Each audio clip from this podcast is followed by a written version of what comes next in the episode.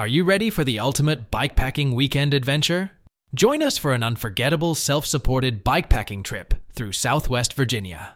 The Grayson Gravel Pie Bikepacking Adventure travels along the Virginia Creeper Trail, the beautiful gravel roads of Grayson County, Virginia, and the New River Trail. All lodging and camping arrangements are included, along with daily routes and guides riding along with you. This self-supported adventure offers resupply opportunities every 20 miles for your food and water needs. Find out more at graveltraveldirt.com. You're listening to Mid-Atlantic Gravel, Travel, and Dirt.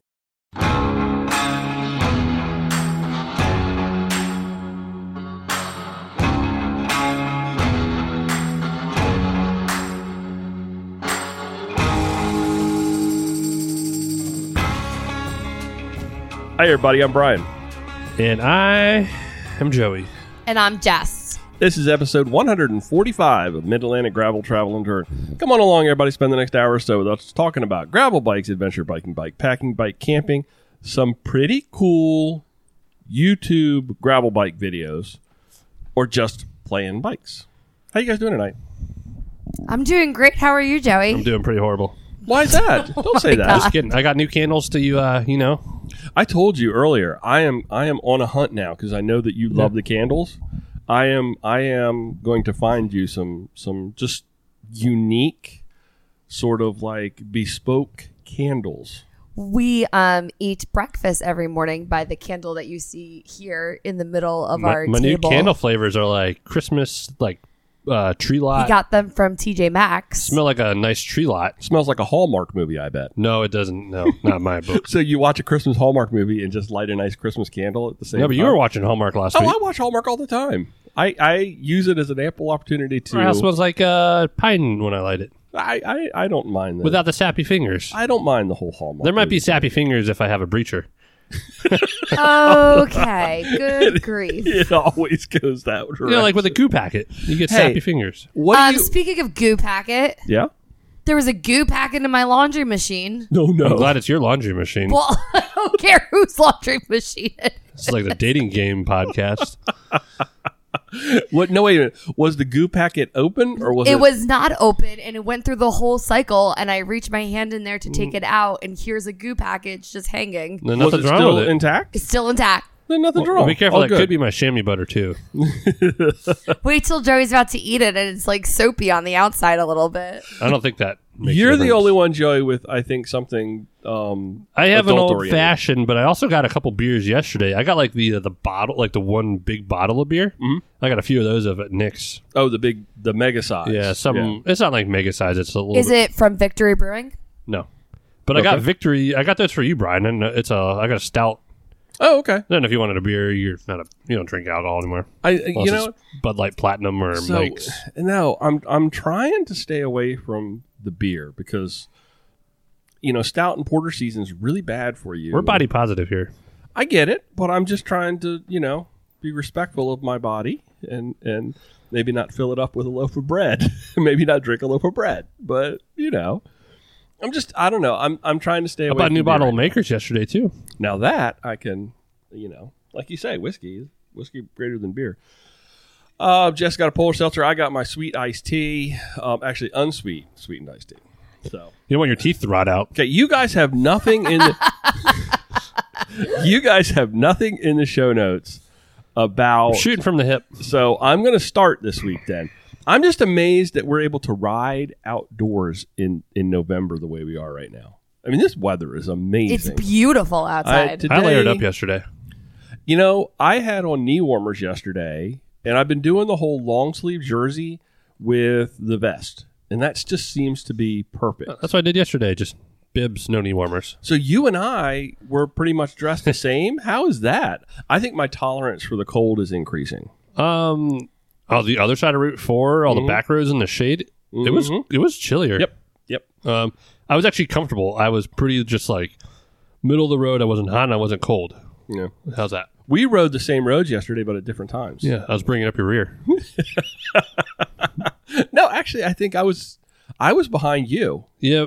True. Because when I was coming off the island, when you were coming out of the I stopped you. You were at McDonald's and I turned off a dial. I'm like, I'm just going to, and then maybe, yeah. No, I don't think I was quite there yet, because when I stopped in Solomons... Oh, no, I watched your... You were up in Lusby. I think I may have been coming down onto the island instead of coming off the island, but pretty much the same, I guess. I don't really know.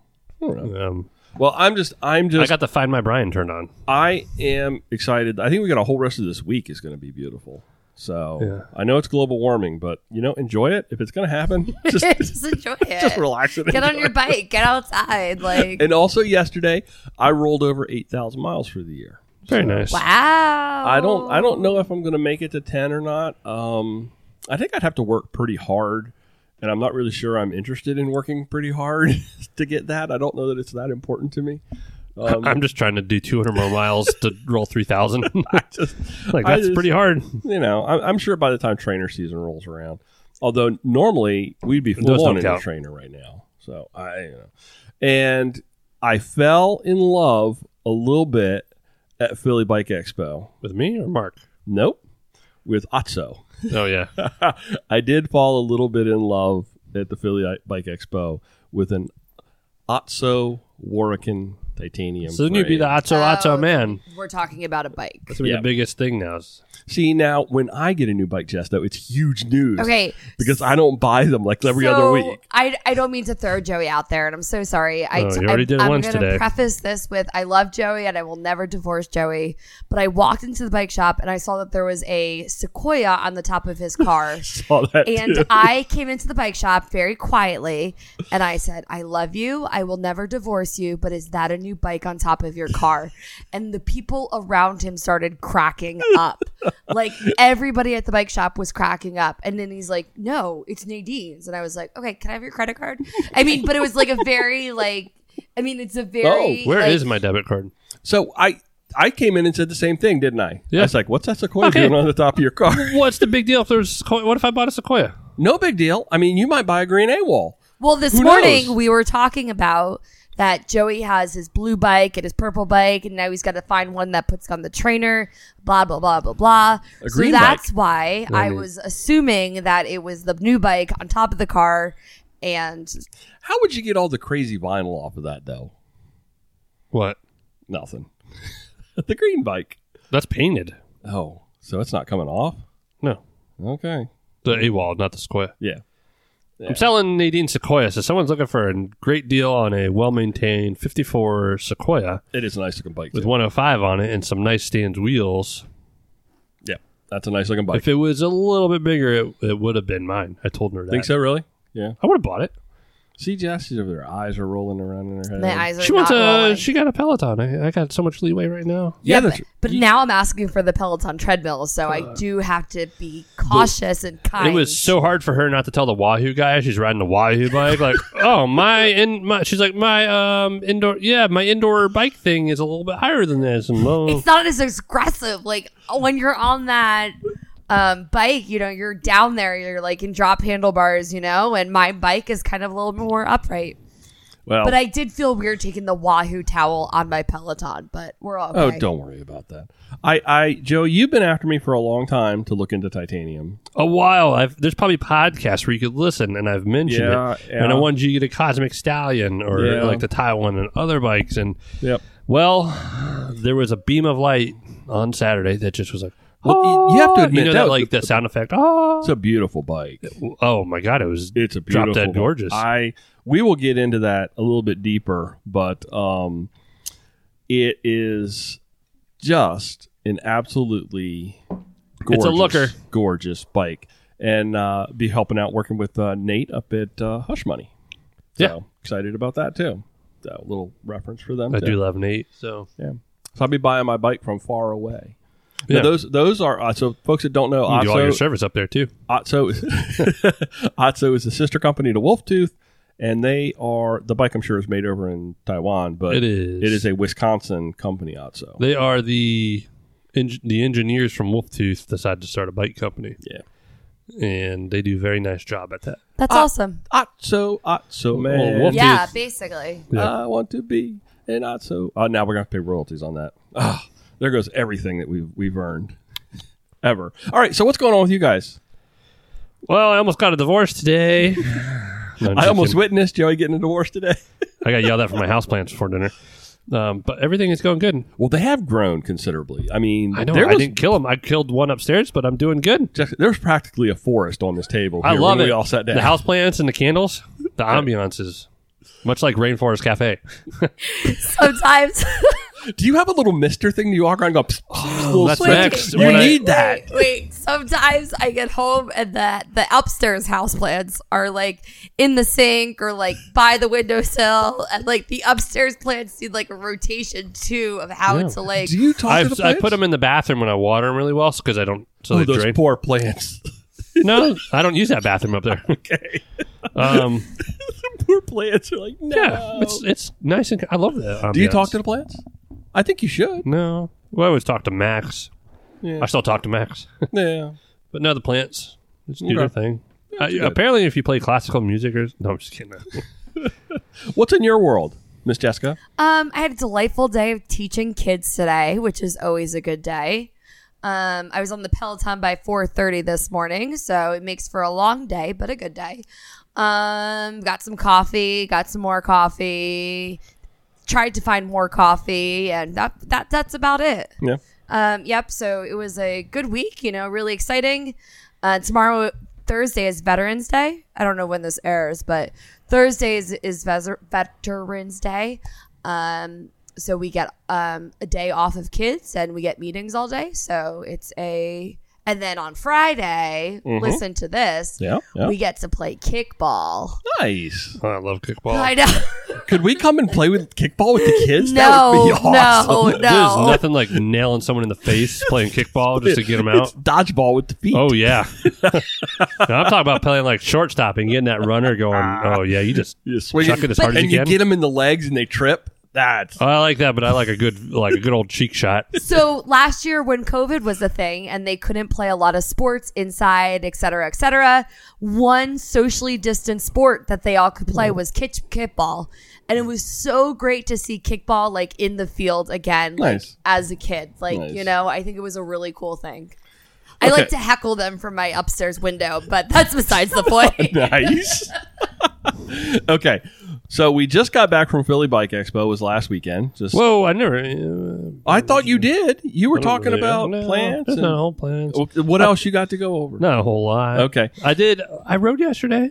Well, you talked about that. Yeah. I got some new clothes I got to talk about. You want to talk about everything twice. Okay, go ahead. No, I finally put the hitch on my Subaru. Yeah. So I can put a bike rack on the Subaru. Nice. Yeah, adventure mobile. Nice. I did it all by myself and almost killed myself twice without telling my wife. Told you come, I help you. I was happy to help. The thing was heavy and almost crushed my face. Happy to help. Because I did it without a lift. Happy to help. Actually, it was very easy install. Mm. Really, all you had to do was, did it use like the mounting tie downs? Like I had to fish them. They're like, they're complaining about like internal routing through the frame of the car. No, until you do a Cervelo P5 or something from like 6 years ago, 10 years ago, they don't know anything about routing internally. You got big giant like, steel tubing. You could just stick or fish something. My adoption lady's calling me, so I'm taking a break. Okay. Talk about Philly. Okay, we're going to talk about so all of us just got back from Philly Bike Expo. We were up there Saturday. We were there all day. All day. It was a great day. It was. We left very early in the morning, and we didn't get. It was a dark time trip. Dark time. So we left in the morning before us. So Jess came up with his really, I just thought it was a fantastic idea for us to all come up with our favorite booths that we encountered at Philly Bike Expo for whatever reason. It didn't have to be personal reason. Like apparel, something like that. But like some booths that really stuck out to us that we were like, wow, those are worth mentioning on the podcast. Yep. So do you want to start? Do you want to give me your... favorite booze, or do you want me to do it? No, I would like you to go first. Okay, I'll absolutely go first. So the first one that comes to mind for me, Tanglefoot. They were out of Vermont. Analog Cycles. Oh, they had the really good display. They had a very good display. Beautiful display of bikes, and they had like a fireplace that was pushing out smoke, but it wasn't a real fireplace. It was a smoke. No, machine. They had the deer on the wall. Yeah. It was just so well done. There was so much thought and effort put into that, and. You know, in this world of post-COVID where we didn't have these kinds of shows for a very long time, they either poured their heart into it or I think some people kind of may have, I don't want to say it, but phoned it in because you never know if something's going to happen or not. Mm-hmm. But they went the extra mile. So it was Tanglefoot, Analog Cycles, and they were out of Vermont. And actually, I got a card from them, and I would very much like to get them on the podcast at some time to talk about Vermont gravel. Yeah, that would be super cool. They were really helpful. I know I was hanging back, but you had a nice old conversation with the people there. So that was really nice. My second one is going to be where I fell in love, the Wolf Tooth Otso. Oh my goodness. It was so funny because I would have questions about the bike. And was going over and I was talking to Mike from Otso, and then I would go over and talk to Nate from Hush Money, and then he'd be like, "Okay, well now go back over and talk. You're gonna ask Mike that." And Joey and I would go back over to Otso, and we'd talk to them. We'd go back over to Nate. We're just like this half-hour window of time where we must have gone back and forth multiple times. And I actually, one of the last times we were walking back over there, I told Joey, I said, "Now we're gonna have some very specific questions, and all I'm gonna do is say I'm interested in this bike, and I've brought along my mechanic, and he's gonna ask you these questions." You know? So it was things like internal routing and all this other kind of stuff with the DI2, which is somewhat, problematic. When he said, no, there is no internal routing and I'm DI2, he was kind of surprised when Joe and I were both like, well, it's not the end of the world. It's not a big deal. He says most times when people ask you that question and they say no, it's like an immediate, oh, this isn't for me. I'm okay with that because I know that a titanium frame is a forever frame, and who knows, 5 years from now, we'll all be wireless. We won't need to worry about internal routing because everything's going to be wireless except for our brake cable. So, my last favorite booth, and there's a very specific reason for this, is Bishop Cycles out of Baltimore. Did you see the head badges on their frames? Because they're a Maryland company. And it's the bishop. It's like a chess bishop piece. I did see that. It was in the last row, I think. Yep. I can't remember where it was. But it was the Maryland flag behind that. And some of them were sort of like this grayscale. And other ones were done in color. I took pictures after pictures after pictures of that little head badge. Because it just was so, I don't know. It struck a chord with me. So those were my three favorite booths. But what was the thing that surprised you, or the one that? What was the other weird? The talking about the part that surprised us, or was out there, or? Well, I've got my three sort of cool innovation products. Okay, let's go. You want to go with those two? Go. Okay, first one was at the Redshift booth. Okay. With their pedals. Yeah. They have got these pedals that are lit up. One side is white and one side is red. And as the pedal rotates, the color changes. Yeah. So from a commuter's perspective, you always got the white light facing the front. And you've always got the red light facing the rear. Just in and of itself, that innovation, super cool. Yeah. But then you take the light and it's all put together with magnets. You can pop the light out of the pedal, and they've got clips where you can put those lights on different places of the bike, and you can tell it whether you want it to be red or white. Oh, that's awesome. So it's like all of this multifaceted, multi-use, multi-purpose, rechargeable magnets. It was just so much fun and innovation. I just thought it was really super cool. And that's what Redshift is known for, innovation. That booth was packed the whole day. Yep. Like the whole day, there was people constantly standing out in front of them looking at their stuff. My second one, and I don't know, Jess, you may not have been over there when we were talking to these guys. Roland at Reload Bags has got this, they call it the Brap Wrap. Was it like the fanny pack looking thing? Yeah. Yes. Yeah, but it's like, it was just so innovative. A tube slid all the way across the back to provide the cushioning on your back. My back. All these little pockets to put nutrition, tools, and it was all like if you didn't want to wear a jersey, but yet you would miss jersey pockets. So if you wanted to wear that like under a flannel or something, it's like basically an independent jersey pocket system. Yeah. You know what I'm talking about, Joe. You were there when we were looking at those, right? Yeah, that's just super, super cool innovation. So those are my three favorite booths. And since Joe, you weren't here, I'm going to recap really quickly. Yep. Tanglefoot, Wolf Tooth, Otso, and Bishop were my three booths. Okay. And then my two product innovations were the Redshift pedals and what's Tanglefoot? Tanglefoot was Analog Cycles. It was out of Vermont. With the deer. Yep. And the little stove with the fog machine. I just thought the booth was really kind of very nice. Very, very well done. So if you guys got any favorite booths or products or anything, I'm ready. Go for it. I'm ready. So The first one is going to be End Grain. Okay. Any got guesses on what that was? People. Yeah, it was the coffee place. So we were in the car as soon as we left your house. I'm like, I know what your three are, and the first one was that. And yeah. He did guess all three of them. However, their coffee was great. They were the only people like serving coffee in this little place. They were doing press coffee. It was amazing. There was a steady line all the time there because people need their caffeine. Oh yeah. So in the morning I got a latte, an almond milk latte, which was phenomenal. And then I went back for I think another cup of coffee in the afternoon, and it was just a really good cup of coffee. So I was very, very pleased. They were great. I liked that one. Okay. The next one is going to be Paper Trail Gravel Travel. Mm-hmm. And I liked their package deals of like going on a bike trip. They take care of the catering. They take care of your bike. They're riding with somebody like in your area. And I just thought it was a really cool all-inclusive trip that you could take with a significant other or with a friend. As a really great excursion. So one of the things that I'll piggyback on that. Go ahead. Coming from the world of tour, being a bike tour guide leader and all of that, in talking with Paul, he told us that for every 3 participants, they have 1 guide on the bike. Yeah.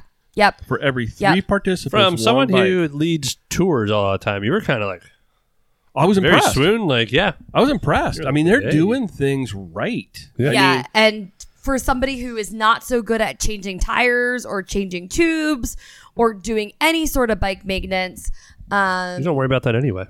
Well, if Joey wasn't there.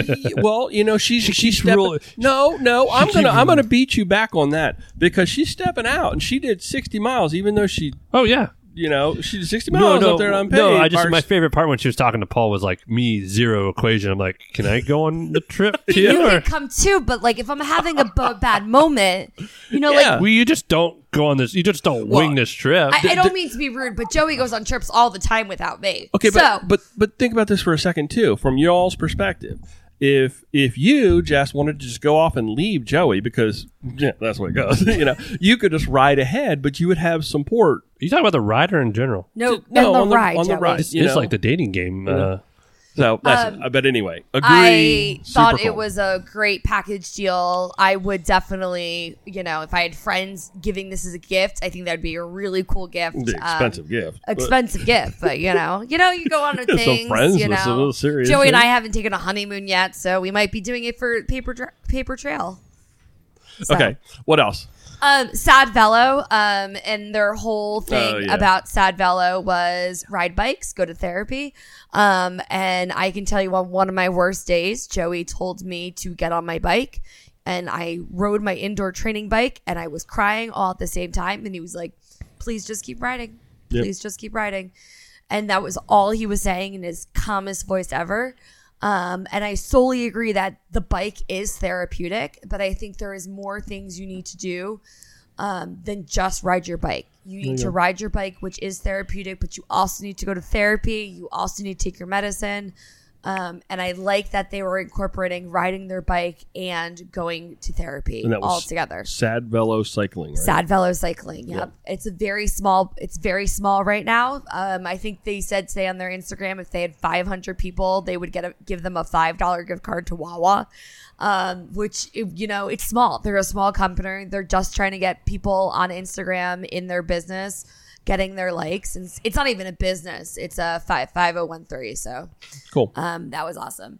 And my cool product, I spent a very long time talking to Primal, the clothing company, because Primal is owned by a female, and they really do pride themselves on female attire. So what they would do is send you a whole bunch of stuff in your line. You would try it on and you would just ship it back. Whatever you like, you keep, and whatever you don't like, you just send right back. That's cool. Send it back. No suit for you. For somebody who is uncomfortable with her size and the bike and uncomfortable in clothing, I think that is a really cool way of getting more people on bikes in the appropriate sizing. You're going to follow up with them? Because I that's something that interests you. You're going to talk to them, right? About doing something? I don't know. Maybe you aren't. No, I wasn't, but you could do it. I was just curious what they do with the returns, because I was listening to a podcast the other day and they were talking about clothing returns and online ordering of late, mm-hmm. and that the vast majority of clothing that is returned because of sizing mm-hmm. actually goes in the trash. Yeah. Doesn't even get donated. It goes in the trash. That's, we will, I would love to follow up for Primal. Yeah. But I think it was, pretty neat of what they were doing with their clothing. Yeah. Body positive. So Joey, do you have any? Philly Bike Expo. It was nice seeing everyone. I don't know if I have tops because there was a lot of cool stuff. Mm. I got to talk to like multiple reps to set up some stuff or talk to potential new businesses for the store and go get to see a lot of friends. It was nice seeing everyone and make some new. I don't know if I have any new friends. I think I made a couple new friends. I made a couple new friends. Well, we'll see. I'm very not a friendly guy. You know, I was following you around though. We were kind of moving together, and it was if you get half of the new products of people you talk to about putting stuff in the shop, you're going to have a whole bunch of new stuff in the shop, which is cool. I like. Yeah, like I said, I don't know how I ever say everyone knows that Nittany Mountain Works is a huge favorite of mine. So them, I love what Paul's doing with. Paper Trail and Gravel Travel. The Reload stuff was cool. I never gave them much of an eye. But I did love what you talked about with the little pack piece. Yeah. Great company. I just have my heart with Evan. Yeah. And then, like I said, I love checking out the things like Wolf Tooth and Industry Nine and all the little bits and the color doodads. And who was it we talked to at Industry Nine? Freddie Capo. Yeah. Freddie Capo has been my rep forever, and the only time we ever see each other was at Philly. And then I haven't seen him in 2 years. I was like, hey, Freddie, it's me, Joe. Oh, you have masks on, too? And he's like, oh, yeah. And then it's like, yeah, I owe you paperwork and stuff. But I don't think that didn't bother. We're going to talk a little bit about that. No, that wasn't a problem. But it was nice because it was also nice running into him because I forgot I need to do stuff for him. Ran into there. David from Wahoo and such. I love the Atsos. I've loved the Atsos for a while. I've been... And like Phil, Thomas had one. Yeah, Phil Thomas. Yeah, loves his. He got rid of it. He got rid of it. Yeah, yeah. I saw him because I've been stalking Otto. That was like lately. His one bike. I've been stalking Otto. Man, we need to get him a bike if that's what it's coming to. He made a comment on a post, and you know how it's like shows you people you know. And I saw he made a comment. It's like, I wish I'd never sold that bike or something. Yeah. So, no, I think. Well, there's so much. I love the pho, and I love the cheesesteak. Yep. I love the Philly experience. I want to go back on a non-weekend and go actual two paper trail, try some other cheesesteaks. I want to be a tourist. I love Philly. Wouldn't it be nice to be able to have time to be a tourist in places like that? It's just so close to Jersey. It's beautiful. All right, do you want to jump over and run through Strava? I saw Jess's picture in 7 bars there. Before we get to our guest tonight. Sorry, Strava Club. All right, my Strava didn't work yesterday, and none of my stuff got uploaded. But we have Jonathan Paul from Verona, Pennsylvania, with 184.9. Lindsay O'Connor from Middleburg, Virginia, with 124.7. And Reese's Cup Stanley from Go Green Racing from Tyler, Texas, with his peanut butter cups at 201.6. Good job, y'all. Nice job, guys. We are on I think we went up because I think it was 90-something last week, but it was 102.2. And we were at 779. Sorry. Strava.com /forward slash clubs / gravel travel dirt. Look me up. My name's always changing. I was looking for a Scranton Strangler the other day and I couldn't find him. I was like, has he gone back? I'm working up something new. So, Jess, this is the point where we usually have some questions that you got off of Instagram, but you don't have any this week, so that's okay. No, but I went to the Women's Bike Symposium. Okay, you want to talk about that Philly Bike Expo? It was awesome. Yeah. We met the head of PBE, and it was talking about females in the industry, sharing our stories, and it was cool that every people in the group shared. It just wasn't like the person instructing sharing their story of how they got into bikes, but other people in the expo shared what they did and how they got to bikes. Cool. So that was really cool. We all exchanged numbers, which was really awesome because most of us are in the Philly, Pennsylvania, Maryland, New Jersey-ish, Delaware area. So we all shared numbers. She gave us our business card. And it was just really cool to meet up with fellow females in the industry. Cool. Even though I am not in the industry, I am a cyclist. So I think you've been on the podcast now enough, and you're regular now. So I think you can. I feel like everybody at home is crying, like, "Oh no, not West anymore." No, they're not. But I guess they haven't gotten the hint. So I'm going to give the plug. If you've got questions, particularly as they relate to women in cycling, at Jeffs with two S's _ Santora on Instagram. Correct. Correct. Send her a question. And Miss Ginger Grinder. No. But if you are going to message me, we're trying to decide if I should do Gravel Worlds or Steamboat. So also send that to me because I'm not really sure which one to do. Okay. Well, you're doing Gravel Worlds. Well, I don't know which one. Give you a little update. I'm just doing Rooted Vermont. On Gravel Worlds, they're up to, I think, close to 500 women. Yeah, I think that's awesome. I was texting Jason the whole day or encouraging him and all these things because... I am going to Gravel Worlds. I have my Airbnb. If I have to stay in that whole place by myself, that's fine. It's only $84 a night, so all y'all can just... We're putting together... It's only $84 a night? For the Airbnb, oh, yes. God. And it sleeps like 7 people, and it's we 10 paid miles like $300, $400 a night for our one, $500. See, this is when you get in early. I was a full year ahead. True. No, what'll happen? We might be to a point though. We can book the hotel for unpaved now. Remember? We are. Don't do that now. Oh, okay. Lord. I got 30 things I'm doing right now. I'll be up till midnight. Joining us now is Wiehan from the YouTube channel Mountain Road Rides. We're going to do a deep dive into the Mountain Road Rides YouTube video channel. Welcome. It is great to have you here with us, Wiehan. Hi, welcome. Yeah, thank you so much. I'm very happy to be on the podcast. I've been listening to a bunch of your episodes over the months and years. And cool. So I love it. Where are you calling from tonight? So, yeah, I am based here in Northern Virginia in Great Falls. And I think you guys are familiar with the C&O Canal. You've ridden on that a couple of times. I've seen those videos. And so it goes through the Great Falls Park. And we're just on the other side of the river. Instead of the Maryland side, we're on the Virginia side. So That park is not too far away from me. And so it's one of my favorite local stomping grounds where I can go and ride. So you've got bike. Almost like instant access to really prime dirt. That's awesome. I think we'd kill for that. So that's I know I'm pretty privileged to have that park so close by, and then the real area where you guys have also ridden there is Loudoun County Gravel.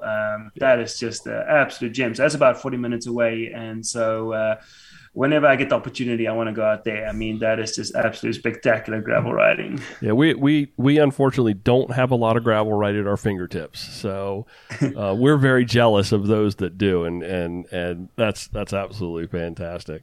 Before we get into the YouTube channel, introduce yourself to our listeners. Tell us a little bit about yourself. Yeah, thank you. I mean, I think what I'm very impressed with is you got my name right. The pronunciation of my name. That's always a thing that trip up people quite easily is the Wiehan name. I do my homework. Yeah, I can tell. I mean, I'm originally from South Africa. My native language is Afrikaans. And so the Wiehan is actually, it's a V sound, but it's spelled W-I-E-H-A-N. And so, originally from South Africa, grew up there, small town, just about an hour south of Johannesburg. And I think that's where I sort of got my first real taste of wide open country roads and the ability to go and explore with bike and just ride my bike on both dirt and, just paved roads that we had there in that area. And my background is basically as a financial analyst. I've been trained in finance, and throughout the years I've worked in investment banking and other financial positions. But then since moving to the US, let me just say that as well. I met my wife, Kristen, who is from the US. And so that was about maybe 9 years ago. We got married in 2014, and we lived there in South Africa for a while. And then after a couple of years of living there, we moved over to the US to be closer to her family and everybody who's based here in Virginia. That's me in a nutshell.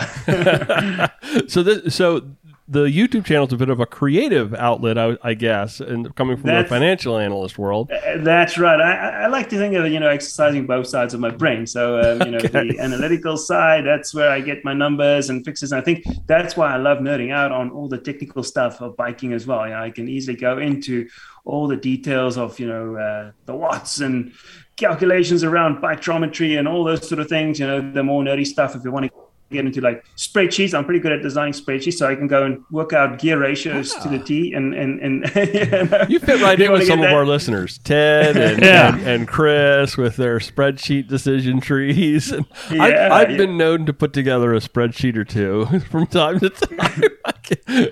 We can take a little bit of ribbon over that. So but then for me, the creative side is, I think, you know, Kristen is actually the real creative in the family. She's a trained photographer, professional by trade. And I love that we can kind of complement each other and, you know, doing that as well. So she's very much an instrumental part of Mountain Road Ride and the videos that we produce. And a lot of behind the scenes stuff is also done by her.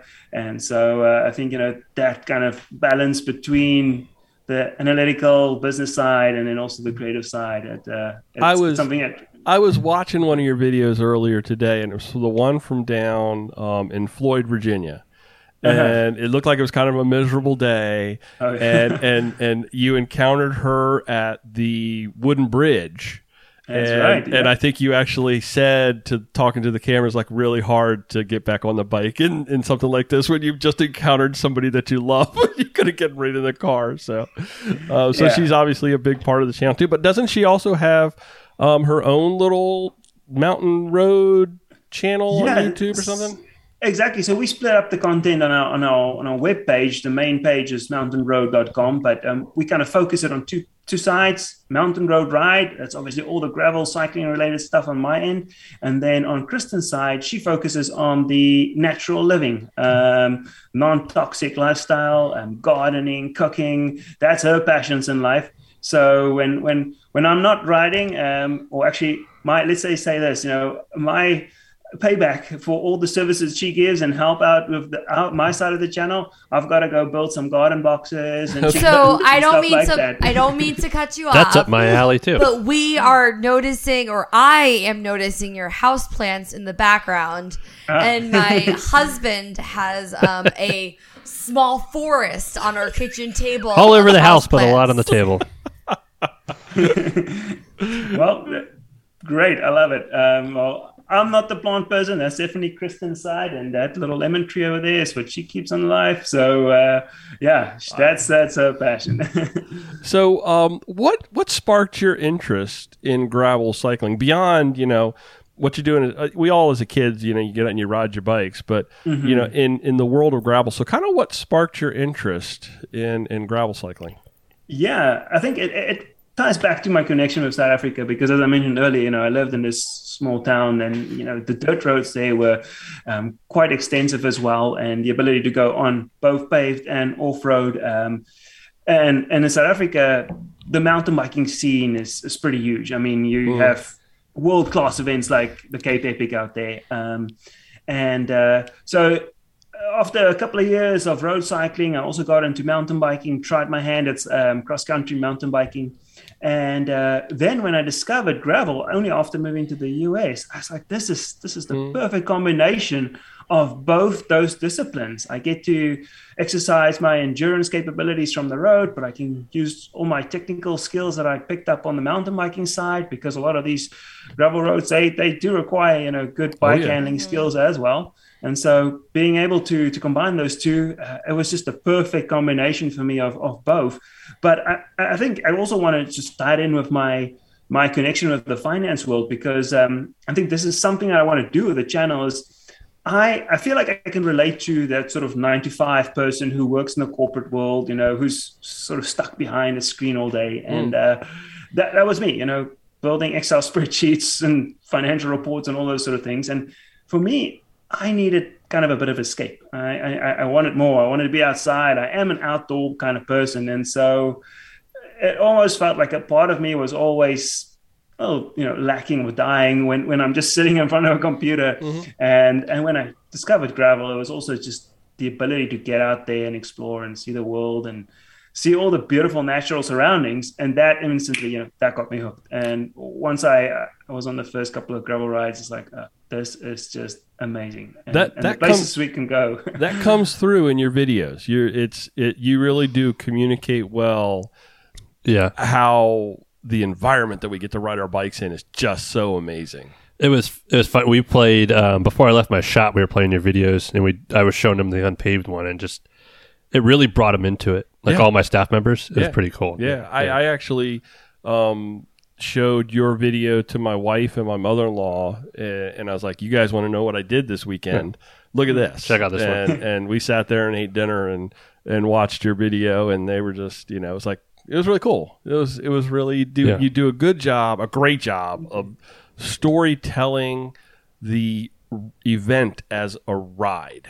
I think, and it's I'm a little jealous. You just do a really good job, a great job. No, I really appreciate this feedback. I mean, and it's feedback like this. I get a couple of comments like this on the videos as well. And what I always write back is like, this is kind of feedback that motivates me to get out there and want to make more. And I feel like I want to share my passion. This is my passion, and something I really enjoy doing. And the spin-off, hopefully, from that is that it'll inspire other people to get out there. And that's sort of my biggest goal with these videos, is just to inspire the community to get out there, no matter your fitness level, no matter your access to riding opportunities. You can get out there, and even in your neighborhood, there's always places to explore, new ways to go and ride. And that for me is the end result. And I get great joy out of hearing stories like this. So thank you. So I always ask this question when we have guests on, and it's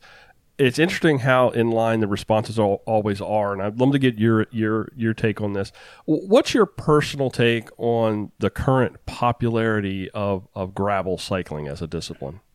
Yeah, no, I love it. I mean, I just love seeing this. What started off as this grassroots movement is just, exploding, and it's growing. And I think it creates an excitement for people to want to be a part of it as they see it growing and gaining more traction and popularity within the media channels. It just connects with people, and it gives them the opportunity to get outside. And like I said, if we ultimately inspire people to get outdoors and just break away from computer screens for a while and go and ride their bike, that's awesome. So I don't care, if there's all this other, drama around, should it be still in its infancy and kept at a smaller scale? If it gets people on bikes, then that's awesome. More butts on bikes. Speaking of bikes, what bikes do you have in your stable? No, this is my topic. I love nerding out on some bikes. I currently have my gravel bike. That's the 3T Explorer that you see in most of my gravel ride videos. That is sort of my go-to right now. Love that bike. Just so versatile. Run it with the 700C wheels, run it with 650B wheels, and you can just pretty much take it anywhere. And then my trusty old road bike, the Good Steed, it's been with me since 2014. So it's a Track Dumani. And that is just mostly set up as my road bike. But I've also done a video on the channel, actually, to convert an old rim brake road bike to something that's, I would call it, light duty gravel riding. And I've taken that bike out with some Panaracer Gravel King tires in the 26 millimeter version, and that can go on gravel if you're careful and you pick your lines. You can actually get away with an old school road bike on gravel as well.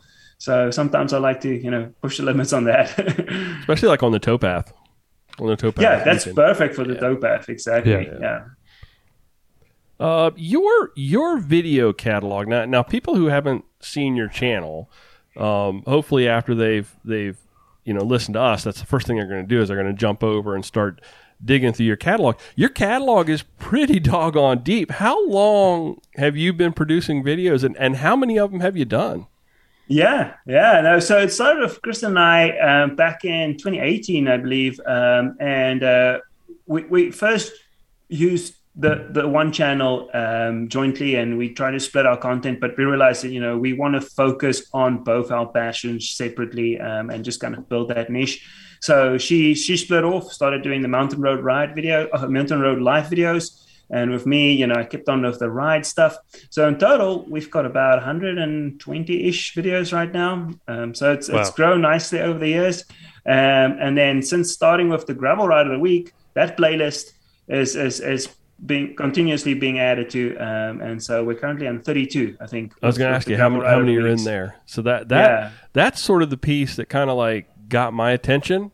And really, because I was looking at the names of your videos, it was like, Unpaved. Yep, that's one in our backyard. Gravista, that's one in our backyard. Down in Floyd, that's one in our backyard. Dirty Kitten, one in, you know, it just was on and on and over and over and over again. It was kind of like, it was really cool, the familiarity of what we have here and with those rides being in our backyard. Yeah. So I think you can agree, we're so spoiled for the riding opportunities that we've got here in Virginia, and just the places we can ride. We've got the Shenandoahs, we've got the Blue Ridge Mountains, we've got closer to, you know, DC, we've got the towpath, we've got people who want to be on just pavement, we've got the W&OD path right here with us, and then just the vast expanding network of gravel roads throughout Virginia. That's only Virginia, and never mind Maryland and Pennsylvania, all these other states that are close by as well. So I think we see so much media on the West and, you know, Colorado and some of those other Utah and some of those sort of Midwest gravel races happening. But we've got a ton in our backyard, and we're kind of spoiled for choice. And we do need to protect them, though. Yeah. You know, there's lots of motion and movement to introduce pavement onto some of those right out in Loudoun County, and I think we do need to make sure we're making our voices known. Maybe we should go protest Congress. Yeah. Oh boy, that's on the internet now. Out of all the videos that you've done, which one's your favorite? Oh, that's such a difficult question. I hate to like pinpoint one, because for me, you know, each has like a specific category that I like to put it in. So I think of, you know, if you want to think of like great winter type riding, that was Gravelocity. If you want to think of like epic weather conditions, that was the recent Unpaved. And you alluded to the Tour de Dirt earlier as well. So those were two like really muddy, messy races, really challenging from that standpoint, and extremely challenging in terms of elevation. That was Gravista, flat out. Those Blue Ridge Mountains, serious elevation in there, but one that I will kind of sort of highlight, and I think, you know, they put such a attention to detail on this race, and that's Alex and Chris with their Dirty Kitten events. I know they've been on your podcast before, and I love connecting with them whenever I get opportunity at these events.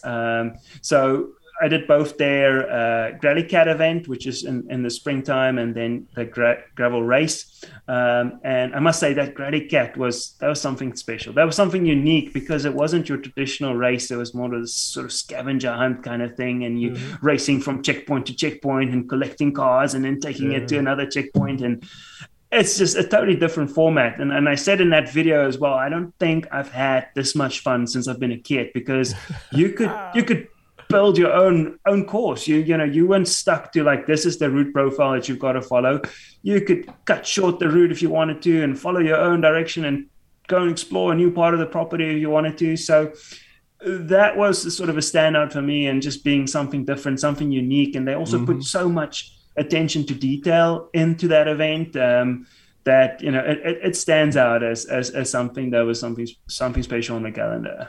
We are you gonna do their the Dirty Kitten winter training series that they do in January? So I was rolled in for that in the year before, so this year from January to March. But I'm looking into that again, because there's always a nice way to connect with their group, and they've got quite an extensive community that they follow. And so that's always nice, because they got the indoor training rides normally on Zwift, and you can get on those community rides. So that's fun. I really enjoyed that. Yeah.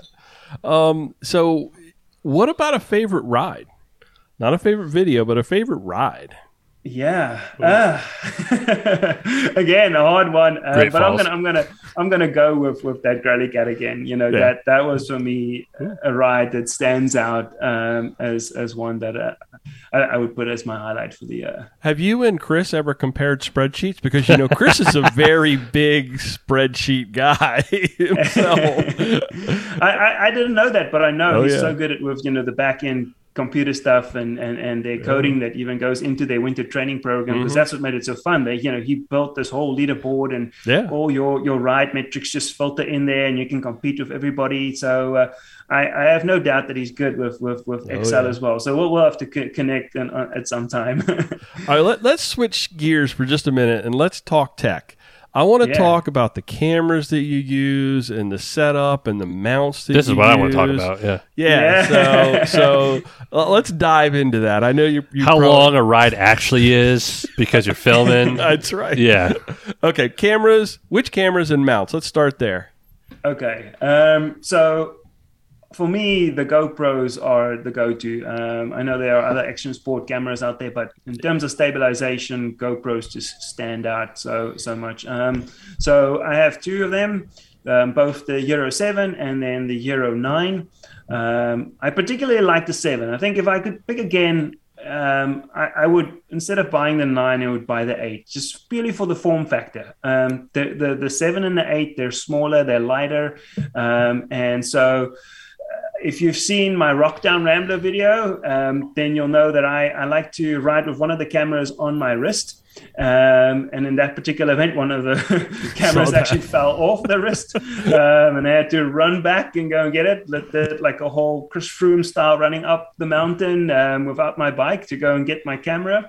But I like the 7 because it's light. You can, pretty much move around with that camera a lot. And then the Hero 9, that one is pretty good for photos as well. So whenever I'm out on rides and there's opportunity to take good photos, then I like to use that. And then the other sort of camera that goes along with everything that we do is the one that Kristen uses, because a lot of the shots that we get isn't just from the ride, it's sort of from the sidelines as well. And she really works hard behind the scenes to maybe drive out on the course and find a particular spot and capture more of the creative shots low down or shallow depth of field or with a zoom lens or something like that. And that's where, we make use of a Canon M50. So that's a sort of more of a vlogging camera that we have that also gets used for those rides. I'm an M50 guy too. I got an M50, so that's a nice little camera, sharp. Yeah, very compact and does its thing and reliable for us. So we've enjoyed that. I will say now I have a Hero 8. It seems to be sort of like the stepchild. There's lots of like things that work for up to the 7, and then they've dropped the 8, and then they have like little extra market things that are work for the 9 and the 10. That 8 seems to be this weird little stepchild that sits in the middle, and it's I like it. It's very good. Anything 7 forward, the stabilization, like you said, on point. But that 8, I mean, it's a great little camera, but it just seems like there's things that just don't want to work for it. Yeah, yeah. And I stole your wrist mount, your wrist strap. I actually went and Googled that. I saw you wearing that thing, and I was like, I need to try that. Because I aspire sometimes to make videos, and Joey knows this, and I struggle. It's a little different, but I did a ride yesterday just for video work, and I was like, oh my gosh, it's so much. Yeah, because Joe, you want to talk about it with the time it takes. Oh yeah, I've always understood that. And that's why half the time I'm like, screw it, I'm not. I mean, you got to go full in or nothing. Yeah, you can't. Yeah. So and like I had aspirations to do stuff at Unpaved. Me too. And I worked so hard just to get so that. Props to you, Wiehan, because I don't know how anyone did it as clean as you did it. And actually get that much video. I took it out a couple of times at the beginning of the day, and then it was like, oh my God, I just need to ride my bike. I just need to get from point A to point B. That is a challenge to keep on moving and get the shots, because like you say, you could get so stuck in just recording, and then before you know it, hours have gone by. It's like, oh shucks, I still got to finish this ride. I'm in the middle of nowhere, and I'm just spending way too much time trying to get the shot from a river or whatever. Riding over a bridge. You're a tip of the spear guy too. I see you up there riding with Jeremiah. I see that, and, yeah. And you know, Joey and I, well, I'm gonna speak for myself. I'm not even a mid pack guy. I'm a party pack guy. Oh, we are definitely like, look at our numbers at Just Unpaved. Yeah. We are the caboose. So that's tough to do all that filming and actually stay up there in the front too. So bravo for that. What's your creative process look like? So do you shoot video sort of with a specific vision in mind, or you just sort of let the cameras roll and then let the story unfold in post? Yeah, no, that's definitely the latter, because as much as you like to plan, gravel riding is just too uncertain. You never know what the road is going to look like and what's going to happen. If your camera is going to fall off your wrist and you got to go back and get it. So definitely just, you know, a lot of the times I get lucky with these shots as well. And so, yeah, I do have that wrist mount and I like to, you know, get shots as best as possible. But a lot of times, to be honest, I'm just sticking it in a direction and hoping that I've got somebody framed in that shot, you know, because I'm trying my best to keep my eye on the road and not crash. And that's also something I do want to mention is that for the most part, I try to, you know, at least do it in a safe manner. I think, you know, my wife always sends me out the door with 3 rules when I go and ride. It's like, be safe, have fun, take photos. And I do it in that order as well. So I want to be safe, and I don't want to, first of all, put myself at risk and also those people around me at risk, you know, by getting a weird shot or trying to be all creative and then causing a crash. So most of the time, if I get a shot, I'm lucky, and I'm just thankful that I framed somebody in the shot while, you know, keeping a good line and staying safe. And so definitely, you know, just go out on a day, have fun, and record it as it happens, because, you know, that's I feel like really captures the essence of the story so much better than trying to script it or force it into a direction like this. Maybe sometimes I'll have like a creative idea for a intro that I want to maybe do. Like I did like a funky 80s intro with one of the Dirty Kitten rides. So that was sort of pre-planned because I had like this song in my head. But other than that, you know, you got to let the story tell itself, because it's never going to be the same. Every ride is different, and the terrain is so unpredictable. And so you can plan and then let the story tell. And everybody's view of a ride and everybody's experience on a ride is different. And I think that's one of the things, my takeaways from the world of gravel is that post-ride community, because you can get together a campfire and everybody's got a different version of the story that they of their ride. They're all different. They're all unique. Like my experience at the Unpaved is different than Joey's, is different than yours, is drastically different than Jess's, who made up her own adventure. Hers came out to 67 miles somehow. And she made a new route. She made a new route. Exploring Pennsylvania gravel roads. I love it. That's, and doing it twice. Do. It was just looping an area I knew twice. It was this, and Dave had a very well marked course because every time I took a turn, it said wrong way. So. So what kind of plans have you got for next year? I'm assuming you're already starting to make some plans for next year. What kind of plans you got? Yeah, I'm definitely drawing up my calendar. I started a couple of weeks ago, and so what I do want to do is explore some more. I think, you know, now that the bug has sort of bitten me this year of exploring a lot of the Mid-Atlantic stuff. I mentioned earlier, you know, there's other races obviously in other part of the country as well, and I'd love to, if the opportunity is there, you know, maybe travel out west, go and see a race in either, you know, Colorado or perhaps, you know, California somewhere. I would love to do a Vermont race. I've had a few comments on the channel and Instagram, like, you got to come up here, got to come and do this race. Yes. So Rooted. Either Rooted or Vermont Overland or something like that. I would love to go and try one of those Vermont races as well. Have you put in the lottery for Rooted? Pardon? Have you put in for the Rooted lottery yet? I know that it's open. I need to move. I think it closes the 15th. Ooh. Okay, yeah. So that's for everyone here because I need to do it tonight. Are you wait? All four of us. I'll do it. When is it? End of July. Well, Sugarfoot. That's my Empire State ride. Yeah. Well, that's sucks my, to suck. My work. You never know what the dates. We're gonna go up. Joey always leaves me behind. That's okay. That's all right. That's fine. So we've got a little group that's forming for Gravel Worlds after we talked to Jason. Jason got us all excited about Gravel Worlds. I've actually already got my Airbnb lined up, and I can't even register yet, and I've already got my place to stay. So what event next year's got the most stoke going for you? Oh, I'm looking forward to do a bit more bikepacking as well. So one of my videos that I did was the Trans Virginia, and so that one I only went from DC to Harrisonburg, obviously not their full route because that obviously extends all the way down into Damascus.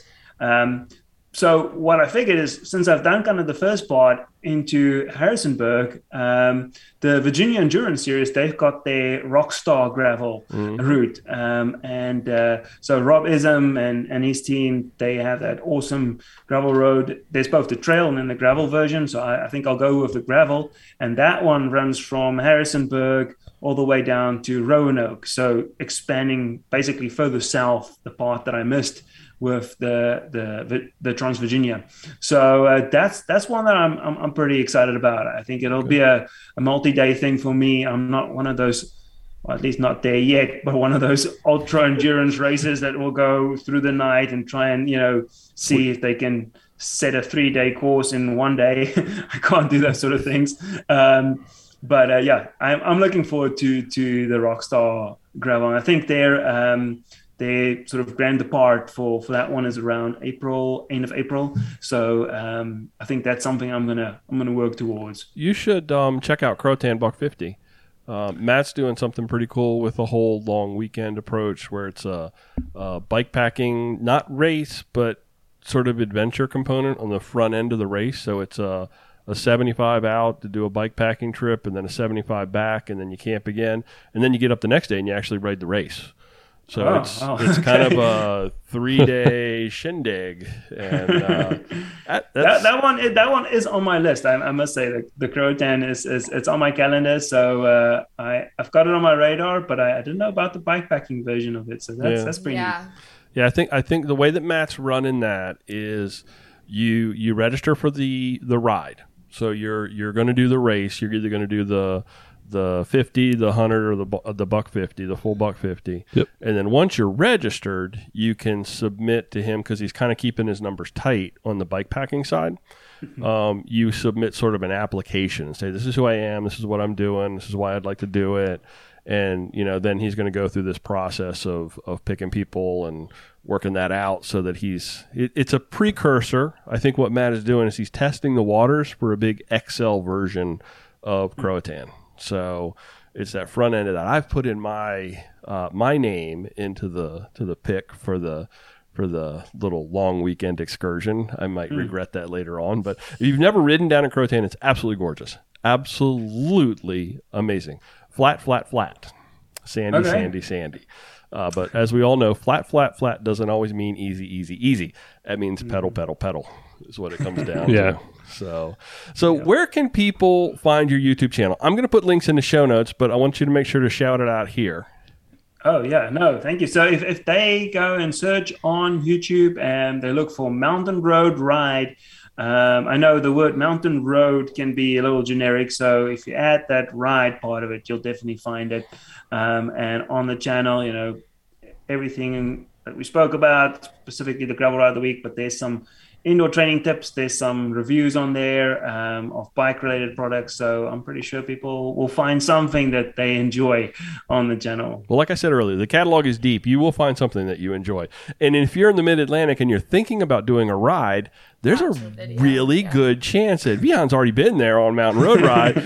You can go check it out and decide whether it's something you really want to do or not. So. See, that was the other reason, you know, you asked earlier about the motive for putting some of these videos together, because that's the other thing, you know, don't see a lot of, like, when you want to do your research on these rides, there's the photos, but the photographers are mostly based in the most scenic spots, so they don't show you the surface level of all those different offshoots and difficult trails and stuff. And you're always left wondering, like, okay, what tire choice do I pick for this type of ride? So hopefully my rides and the videos can also then kind of help people pick their equipment a little bit better. There was one that I was looking at, Alpine Gran Fondo, I think you'd done, or was it? Yeah, and it was like, I kept looking at that going, this feels like it's mostly a road ride, and how it kind of like dipped over into the gravel world. It was, and so for that very reason alone, I think you hit the nail on the head. It's like, okay, what exactly should be my gear selection or my choices? So. And where else can they find information about all the other mess around and things that you do? Instagram, website, all that? Yeah, so our website, first of all, that's mountain-road.com. And then the Instagram handle is MTN Road Ride. Okay. And they'll find all the photos that I take, with my Hero 9 as I'm out on my rides. And I'm going to put links in the show notes, folks. So if you're looking for that and you don't know how to use Google, then you can just pop into the show notes and click that link. Hey, thank you very much, Wiehan, for joining us tonight. This is a lot of fun. Yeah, thank you. I'm really glad we were able to connect and excited to have you here. I'm glad I can now choose the tires that I will take on my next bike ride. And I say that because I have no idea what tires I run normally on bike rides. So are you going to be now giving us all guidance? I'm actually just going to CC Joey and be like, so Joey, you may want to watch this video on what bike I should ride. Hey, Wiehan, at the end of these things, we always do our little this or that. We always invite our guests to join us, and I'm going to ask you to do the same, and I'm not going to give you the opportunity to say no. So we're going to jump right into that. Amen. We're going to take two things, throw them up against each other, and you can give an answer, and you can explain yourself if you choose to, but you don't have to. But that's where all the fun comes in anyway. So I'm going to toss it over to you first, Wiehan, then Jess. Got it. Then I'm going to answer, and then I'm going to give Joey the opportunity to bring it all home. Does that sound good, Joey? You like that? Making sure you're on board. Okay. That was a salute. First item up on this week's This or That. Would you rather have a socially distanced, masked Philly Bike Expo or no Philly Bike Expo? That's an easy one. I'll go for the first one. And off camera, we chatted about that, and we were all there for the Philly Bike Expo, and what an awesome experience to go. So I will definitely take any kind of cautionary measures that you have to follow, to at least be able to see awesome bikes in person. So definitely. Yes. I'm going to say the same thing. I teach in the mask all day. I drink so much during the day that my mask is constantly down because, I'm hydrating. I'm drinking my one or two So what coffees. Are you drinking, alcohol? No. I will take a mask. It was a very great event. It was great to be there. It was great to meet other people. So I 100% would do it again. So, yeah, absolutely. I kind of threw this one in there because I wanted to give them some props and to give everybody that was there props. I never saw any like, oh, I don't want to wear a mask. Or it was the normal thing. And it was really cool. And it was so exciting to actually, like Wiehan said, be able to see these really cool bikes and get together and see friends, meet new friends, and all that good stuff. Joey? It felt nice. Yeah, it did. Unpaid was, I think, my first big thing with COVID, I guess. Mm-hmm. We were outside. It was a shindig. It was cold, wet, rainy. But to be indoors with everyone, mask or no mask, obviously mask. Yeah, no one made a big stink out of it. It just felt normal. Yeah, it was great. It's absolutely great. I also couldn't smell the weird smells from cyclists that you're used to smelling, whether it be some devil's lettuce, mostly BO, I just rode in, all that stuff. So I love it. Yeah. Loved it. Second item on This or That this week, boa closures on your shoes or lace them up? Whew. I don't have either on both of my shoes. Both my road and my mountain bike shoes. So you qualify to make a long-term review then on boa closures according to our standards. The only place I have a boa connection is on my saddlebag, actually. I've got the Silka saddlebag, and it's got like one of those dials. But other than that, I'm a Velcro guy. Jeff? I hate the sound of Velcro. It skeeves me out. It makes me it's like... But I have Boa shoes, and I absolutely love them. I think I'd be too lazy to tie shoelaces, so the Boas are very good for me. Okay, I have a little Boa pet peeve. So I love Boa closures. You know that. But I have my RX-8. They're the Boas that you just pull out, and they loosen. And then my torches, you have to twist them backwards. Yeah, that's how mine are. And my gimpy fingers... I have a real hard time actually getting them to go backwards. And I don't know if it's me or the Boa. I just go with it. It's me. Yeah. I just like to be able to reach down and pop them and let them go and just open them up. So, but I do prefer Boa closures over laces because I have this irrational fear that my laces are going to get gummed up in the drivetrain. Oh, yeah. Go, Joey. That's tough. Hmm? I have a pair of lace-up Recons, and I have a pair of just regular S-Works, too, with Boas. I have one of each. The lazy side of me likes the Boas. Mm-hmm. The cool comfort side, I like lacing them up. It's like my fourth pair of lace-up shoes. Yeah, because it's like, you know, you have that opportunity to sort of like adjust to that. You can do that with the Boas, too. Yeah. Like the S-Works Boas, they have that nice Swiss-style like watch kind of. Mine is super sweet. Yeah, so we have the same... pair of shoes of those? Even though Boas have this whole lifetime thing, and I've actually had to get repair kits for my Boas, you will cuss them all day long when you're getting ready to do a ride, or especially if it's in a big event, and that Boa snaps, and you don't have the repair kit. Yeah, I can do anything for a shoelace. That's so I like the shoelace on my S-Works shoes versus I like my RX-8s, but I love that nice metal. Mm-hmm. Yeah. So you never know. But in my triathlon days, I did have Velcro shoes. So just saying that. Speaking of which, third item on this week's This or That, unpaved on a single speed or run a triathlon. It's actually do a triathlon. Because you you only run in a third of the triathlon. I don't know. Wiehan. Well, I have a lot of triathlons in my history as well. So Jess, I'm with you on that one. I actually, my road shoes are still my triathlon shoes. It's just the single strap that goes over. It's my quick, release shoes. I can get out of them with one strap. That's it, So, no, definitely. I've shifted a lot over the years. I've moved a lot away from my triathlon days for now, even though my background isn't running, and I don't really call myself a swimmer. That was always my weakest discipline. But nowadays, I'm a pure cyclist. So I've never done a single speed ride. So I wouldn't even know how that feels. But I'll pick that. I think, that'll be a nice challenge. Maybe for a future video, I need to throw out my first gravel ride of the week that's on a single speed. Nice. There we go. Jess? You already answered. Did you answer? I didn't answer. But see, this is the thing, because I didn't do like the difference and all that stuff. Mm-hmm. Like I could have handled my 60-mile ride on a single speed. Okay. It was hilly, but not as much as I was like huffing and puffing. Mm-hmm. And there wasn't anything I would need to unclip and white walk up. So I would. But triathlons are kind of nice. I'm going to say do a triathlon. Okay. I'm going to the last one and this one, I applaud you, Jeff. You came up with some fantastic this or that's this week, because I put out the call and I said I need this or that. So, I got it, and you responded. I have to earn my keep here, so I would like a point of order though. I need to clarify a question. Clarify. Do you need to finish unpaved or a single speed, or just start unpaved? No, you have to finish unpaved on a single speed. Like, they will not, like, you have to finish, Lord. Like, Dave is going to say, like, nope, you still have to come. Like, it's still safe. Will there be snacks for, like, 3 days? Yeah. Will Tanya be at the ranch for, like, probably, 3 days? Probably. Because otherwise, I'm not so sure.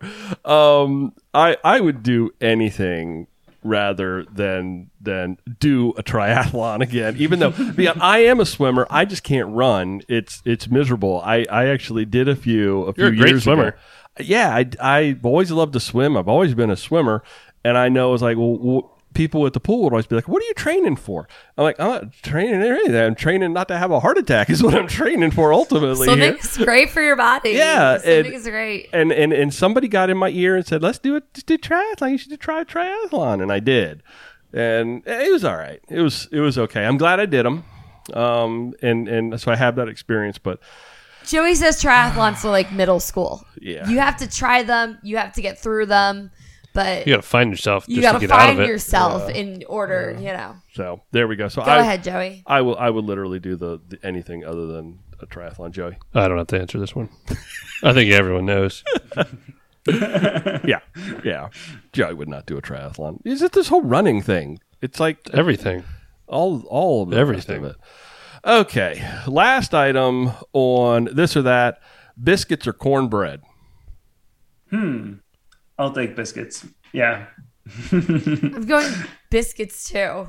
I'm not a huge cornbread fan. It's not like, ooh, look, there's cornbread. Yum, I'm so excited, you know. Like no, a good cornbread that's kind of like sweet. Like with barbecue, like absolutely that's good. And moist, but so many times people come up with the cornbread, it's like, oh, it looks good, and then you pop it open and it's like sandpaper. It's all dry and nasty. I don't get like personally excited for cornbread. You can always pour a bunch of gravy over top of biscuit. And so I'm, for that reason alone, I too am going to go with biscuit. Joey? I think this has been a this or that. No. Maybe for the fishing podcast, but I love a good cornbread. I do love a good biscuit too, but my dad will just make boxed Jiffy and cast iron and put some, I don't know what he puts in it with it, but I could just eat the whole thing. See, now I don't like a creamy one, and I don't like it with like chunks of corn either. I love cornbread and a vanilla Coke. I didn't know for the longest time, because you know, my family, we come from North Carolina. I didn't know for the longest time that cornbread wasn't just this flat, like stuff that was fried. Yeah, it's a nice, fluffy. But all of a sudden, cornbread went from being this like little hardtack thing. Is this because someone like made cake. Cornbread for the club party and you didn't like it? No, did somebody make cornbread? I saw it there. I was afraid to eat it. I didn't have any. I didn't even see it. I would have tried. I would have sampled. Cracker Barrel has very dry cornbread. I like their biscuits. I like their biscuits, though. We do random. We get off on this when we talk about food. My bedtime is in 11 minutes, so. Oh, easy. Okay. Anybody else have anything before we shut this thing down? No, I think we're good. Thanks for coming on. No, I love Philly. It was nice seeing everyone. Yeah. It's nice seeing you, honey. Yeah. Thanks. And Wiehan, thank you for joining us tonight. It's been a great conversation. I look forward to doing it again. And maybe next time we're at an event, we'll have the opportunity to sit down next to a fire together. That'd be awesome, too. Yeah. Well, thank you so much for having me on. I really appreciate being on the podcast. And thank you for watching the videos. That's first and foremost the biggest support that people can give the channels. Just, watching the videos. I love the feedback. And so, if it inspires people to get out there, I'll keep on doing it. Cool. Thanks, everybody, for listening to this episode of Mid-Atlantic Gravel, Travel, and Dirt. This is a listener-supported podcast by some pretty amazing people on Patreon and PayPal. You can go to the website and find out some more about that at what's the website address, Joey? Are we talking about us now? Yeah. All right. Sorry, I was thinking of... That's okay. Yeah. graveltraveldirt.com. So I'm a little I got like four things going on in my head right now. I know. You're probably over there doing ordering and... Our Instagram, which we have been more active on, is at Mid-Atlantic GTD. Our Wookiee contest is over. I am waiting to hear from our... A judge to see who had the best Wookiee impersonation. Have we heard anything from the Wookiee judge? No, the Wookiee judge is dead to me. The Wookiee judge is silent. Oh, well, That's just the way it is. Mid-Atlantic Gravel, Travel, and Dirt is recorded this week from right here in Joey's kitchen all the way out to Great Falls in Northern Virginia. Thanks for riding along. Until next time, do good, be nice, go slow, and respect others. Love you, bye. Bye. Bye, guys. Have a great night. Love you, bye. Really? You did? I love you, bye. Sorry. Good grief.